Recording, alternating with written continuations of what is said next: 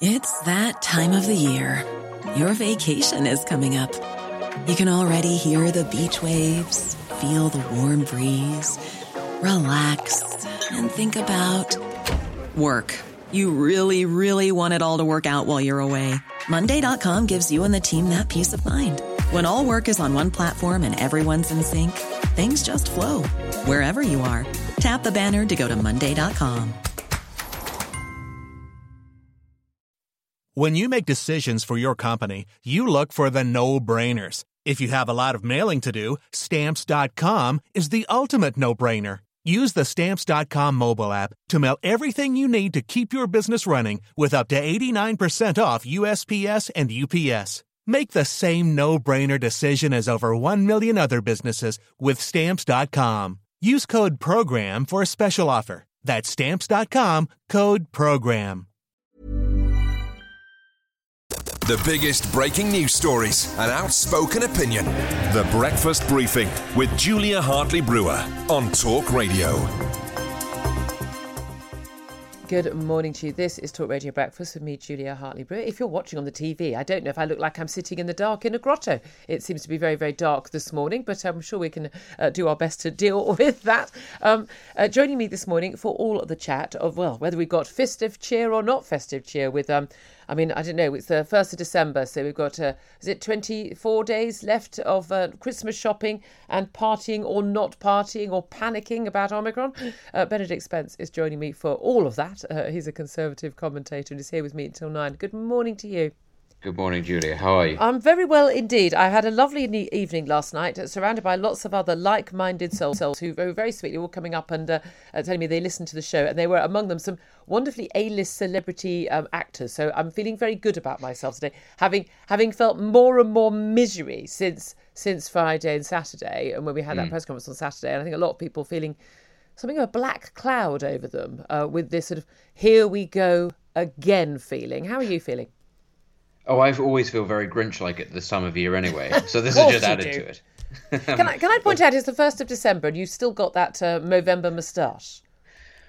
Would you like me to go and shave it off during a break? I think you should shave it off live on air. I really think. But there we are. Let's talk about what we learnt yesterday. Press conference from the Prime Minister at Number 10. Never a good thing. They're never going to have a press conference. They're going free chocolate for everyone, freedom and a Caribbean holiday. And they're never going to do that press conference. It's always going to be more restrictions on your life, which we ourselves in Downing Street are not going to obey. We'll come to that in a moment. All adults to be offered their booster jab by the end of January. Certainly over 40s by mid-December, they're saying. The military brought in. Of course they are. That always looks good on a headline. And we've also had quite a lot of debate over this in Parliament about the new restrictions. And the vote in Parliament last night, of course, a vote to endorse these measures. The Labour Party not offering any opposition other than, please, can we have more restrictions?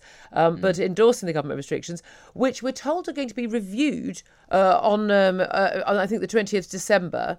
And yet, bizarrely... they're going to be on the statute book until the 24th of March, which seems rather strange to me. That's including the self-isolation rule if you come into contact with COVID. I think for an awful lot of people this morning, looking at that and hearing that news, we're just starting again. Another 3 weeks to flatten the curve. Mm. I think a lot of people also, if they had bothered to tune in to BBC Parliament or whatever it was to see what was going on, would have been horrified to see, frankly, how few frontbench MPs were actually in the chamber to debate the topic, which, honestly, when you consider the whole point of parliamentary oversight, to see so few MPs actually engaging with it, so many, therefore, regarding it as a fait accompli, I think is very dispiriting. And, it's all very well saying that it's up for review in a couple of weeks, but we all know realistically that it's not going to be. And we know that March will roll around and that actually these powers won't be got rid of. Why? Because we've been through this before and everybody said at the start of the pandemic that this would happen. And, we might sound like broken records, but here we are, and we were right. Yeah, I get people on social media saying, stop banging on. I mean, what do you mean? I mean, listen, if you want to give me an opportunity to never talk about this stuff ever again, I will take it. I will grab it with both hands. But I don't get that opportunity. That's the really frustrating thing. I mean, the front page of lots of the papers, it's all about Christmas.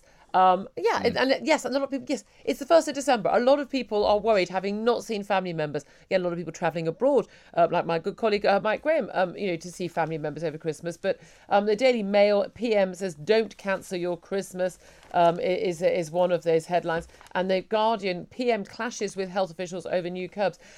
We had Jenny Harries, who's obviously been a crucial figure in the medical establishment over the years, over COVID.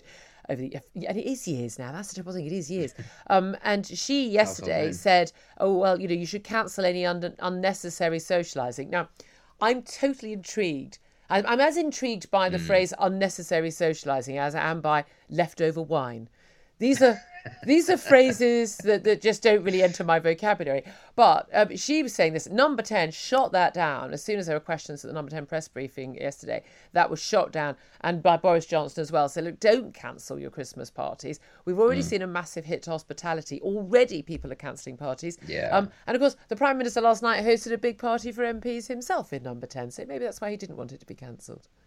I think it's quite a nasty little thing actually to have done, to say avoid all unnecessary socialising, simply because this has been a particularly difficult year. I'm sure a lot of people are feeling the squeeze financially, and it is that sort of little nudge in the direction of it's just another thing, it's just another little whisper in the ear to say, maybe don't do that. And a lot of people who wouldn't normally will go, do you know what? I'm going to. And as you say, it does have knock-on effects. Businesses will be affected. People's mental health, I don't like to go on about that too much, but that will be affected. Another Christmas of not seeing people. These things, it might have just sounded like a throwaway line, just a little piece of casual advice, remark made by a public servant whose job is there every day and who gets paid every day and has obviously been busy throughout the pandemic.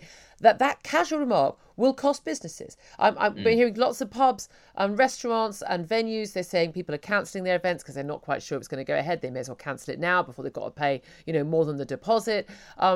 People just, offices cancelling their Christmas parties. I know DJs who've lost work, drivers because their conferences are being cancelled. This has a massive knock-on effect on the economy. And bearing in mind, these are businesses that were counting on having a decent Christmas. Bearing in mind that last year, November is actually one of the busiest times of the year for that. A lot of people have early events. That, that was all cancelled. And then everyone thought, don't worry, we'll have Christmas. That was all cancelled. So, we're talking about two Christmases in a row. And there are many, many businesses, whether it's retail or whether it's hospitality, where, 6 months of their money is earned in about 6 weeks of the year.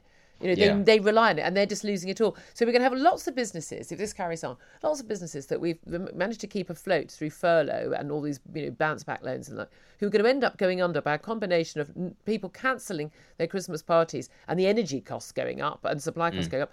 And then what was the point of all of that, trying to save those businesses, save those jobs? It's so frustrating. The Mirror... yet another exposé on hypocrisy at Number 10. Bearing in mind, them who exposed, Dominic Cummings when he did his Barnard Castle dash. It's one rule for them is their front page. Boris Party broke COVID rules. Number 10 hosted boozy bashes, not even just one, boozy bashes, while millions endured strict lockdown. This was November last year. As the country was in its second lockdown, that mini one, which did actually massively hit hospitality, but schools still open. So a lot of people perhaps didn't feel quite the crunch there. But my daughter and 3 or 4 of her closest friends have birthdays in November. All of their birthday parties cancelled. Boris Johnson had 50 people crowded into a party, a very small room for a party during those restrictions. It just defies belief, this idea that restrictions are pushing on other people, but not for them. Yeah, it's. I was going to say a good rule of thumb would be to conduct yourself how you imagine Boris Johnson might conduct his private life, and then I thought perhaps not. But it's in the grand scheme of things, that might not be the best thing. But ultimately, with regards to COVID, I don't think that's the worst rule, actually, to think, what would Boris do? Let's not try to deify him too much, but what would he do? Would he see his family? Almost certainly yes. Is he going to wear a mask at XYZ event? Almost certainly not. And if it's all right for him, actually, why isn't it all right for you? And this is the thing. He's not Superman. Well, that's it. The criticism of the Mirror will be, it's outrageous you had a party. No, what is outrageous? You stopped other people having parties. That's what's outrageous. And this is the thing, my criticism all week about the hypocrisy, I don't know how many events I'm going to bump into cabinet ministers at this week who are crowded parties, and no, they're not sitting down the whole time. Everyone's rushing around, kissing hello, being really friendly. Everyone's no mask whatsoever. And they're doing this at the same time as they're saying to other people, that they should be restricting things. Now, what that tells me is not, oh, you know, they think those rules are just for other people, and that they think those rules are very important. It tells me, and it should tell everyone else, they don't think the rules matter. They're saying it for effect. It's theatre. They're saying it because some of the medical establishment are saying it to them. But bearing in mind, these are people who have spent the whole of the last 2 years living a completely normal life. They're still standing. You know, maybe that's a bit of a giveaway that unless you are vulnerable and elderly, you probably don't need to take the sort of precautions they're taking, because there are plenty of people telling us to do these things who aren't taking those precautions. And when someone says to me, you need to wear a mask or you need to stop socialising, who isn't doing those things themselves when the cameras aren't on them, that tells me that they may be lying to me. Yes. And I mean, the thing also to remember is, an MP's job, an epidemiologist's job, they aren't threatened by this. Not even their second jobs are threatened by this, if we're going to be completely honest. And that's the thing that you need to bear in mind. They may think that it's okay to say, oh, well, you've all just got to tighten your belts and you've got to toughen up and put it through, but it's only a few more months. They've been doing this for years now, as you say, and it doesn't really affect them. Yep. It doesn't really affect them if you don't hold them to account at election time, which is the only time that they really matter. That's what people have to remember. Ultimately, this doesn't massively impact their lives. And that's how you have to think about it. That's how you have to proceed. And you have to take these decisions into your own hands. And you have to say, actually, no, these people might advise me. They might set tax laws. They might do this. But they do not control my life. Yeah. It is up to me to do that. Yeah, and I think a lot of people are getting to that point now where they're just, you know, they're just simply not prepared to put up with this anymore. Again, let people make their own risk assessment. Not allowed to do that in Greece, though. Extraordinarily, over 60s who are unjabbed in Greece are being told they must pay the government a fine of €100 a month indefinitely while they're still not double jabbed. Given Greece's record in terms of collecting income tax, not entirely convinced this is going to work. But this is, I mean, it's laughable and deeply, deeply sinister as well. It is. I mean, the first thing that came to my mind was, you know, imagine being a Greek pensioner, managing to go your whole life not paying tax, and then right at the end having to pay the COVID tax. Have to see the funny side. It is very sinister, though. But, you know, again, it's these sort of measures that we've seen elsewhere in Europe. And, you know, as I've said elsewhere, placid societies, placid people are being turned militant. We've seen it in Austria, in Italy, in the Netherlands. Yep. Perfectly normal people are furious because this is huge government overreach from what we were initially promised. And they've seen the evidence about the virus, and they know that whilst it is serious, it is not that serious. Exactly. It is, in no way exactly are we in any way denying or, you know, undermining. We're just saying, let's get things in perspective. Just finally, we'll talk about Omicron. The whole issue here is about Omicron, getting the booster jabs, you know, having the military involved, because I mean, a lot of these headlines are all about taking control, which is not what the government has been seen to do in recent weeks. So how convenient, some people might say. But the Moderna chief executive has said, his vaccine may be less effective against Omicron. They don't know yet, by the way.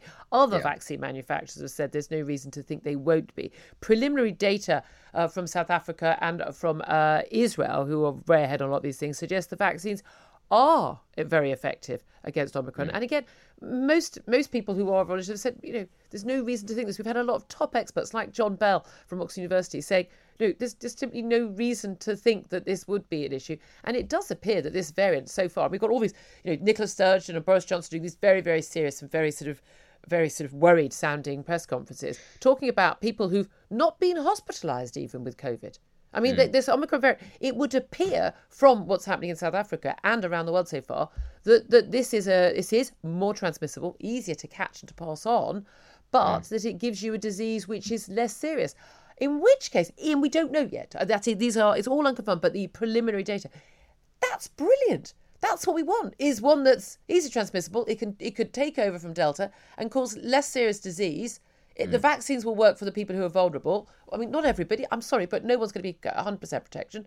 Tick, tick, tick. What's not to like? People also need to remember, let's say we have the worst case scenario, which is not going to be this strain. Let's say the worst case scenario, one that completely is able to circumvent the current vaccines that we have. Well, we already have its genetic sequence mapped out, and we can alter it very quickly. And we now have the capacity to roll these things out within 100 days. That's what every single major vaccine company has said. Yeah. Actually, 100 days, and we'll probably have the booster or the tweaked one for if this really is, you know, the doomsday variant. So I think you've just got to say, you know, worst case scenario, it's not that bad. No, exactly. Although I'd like to point out, though, I will not be having a 100-day lockdown every time there's a new variant. Sorry, ain't going to happen. The Breakfast Briefing with Julia Hartley-Brewer on Talk Radio. If you liked what you heard, please subscribe and give me a good review. And don't forget to catch me on the Talk Radio Breakfast Show every weekday from 6:30 until 10. Selling a little or a lot? Shopify helps you do your thing however you cha-ching. Shopify is the global commerce platform that helps you sell at every stage of your business. From the launch your online shop stage to the first real-life store stage, all the way to the did we just hit a million orders stage. Shopify is there to help you grow. Shopify helps you turn browsers into buyers with the internet's best converting checkout. 36% better on average compared to other leading commerce platforms. Because businesses that grow, grow with Shopify. Get a $1 per month trial period at shopify.com/work. Shopify.com/work. Hey, it's Danny Pellegrino from Everything Iconic. Ready to upgrade your style game without blowing your budget? Check out Quince. They've got all the good stuff, shirts and polos, activewear and fine leather goods, all at 50 to 80% less than other high-end brands. And the best part? They're all about safe, ethical, and responsible manufacturing. Get that luxury vibe without the luxury price tag. Hit up quince.com/upgrade for free shipping and 365-day returns on your next order. That's quince.com/upgrade.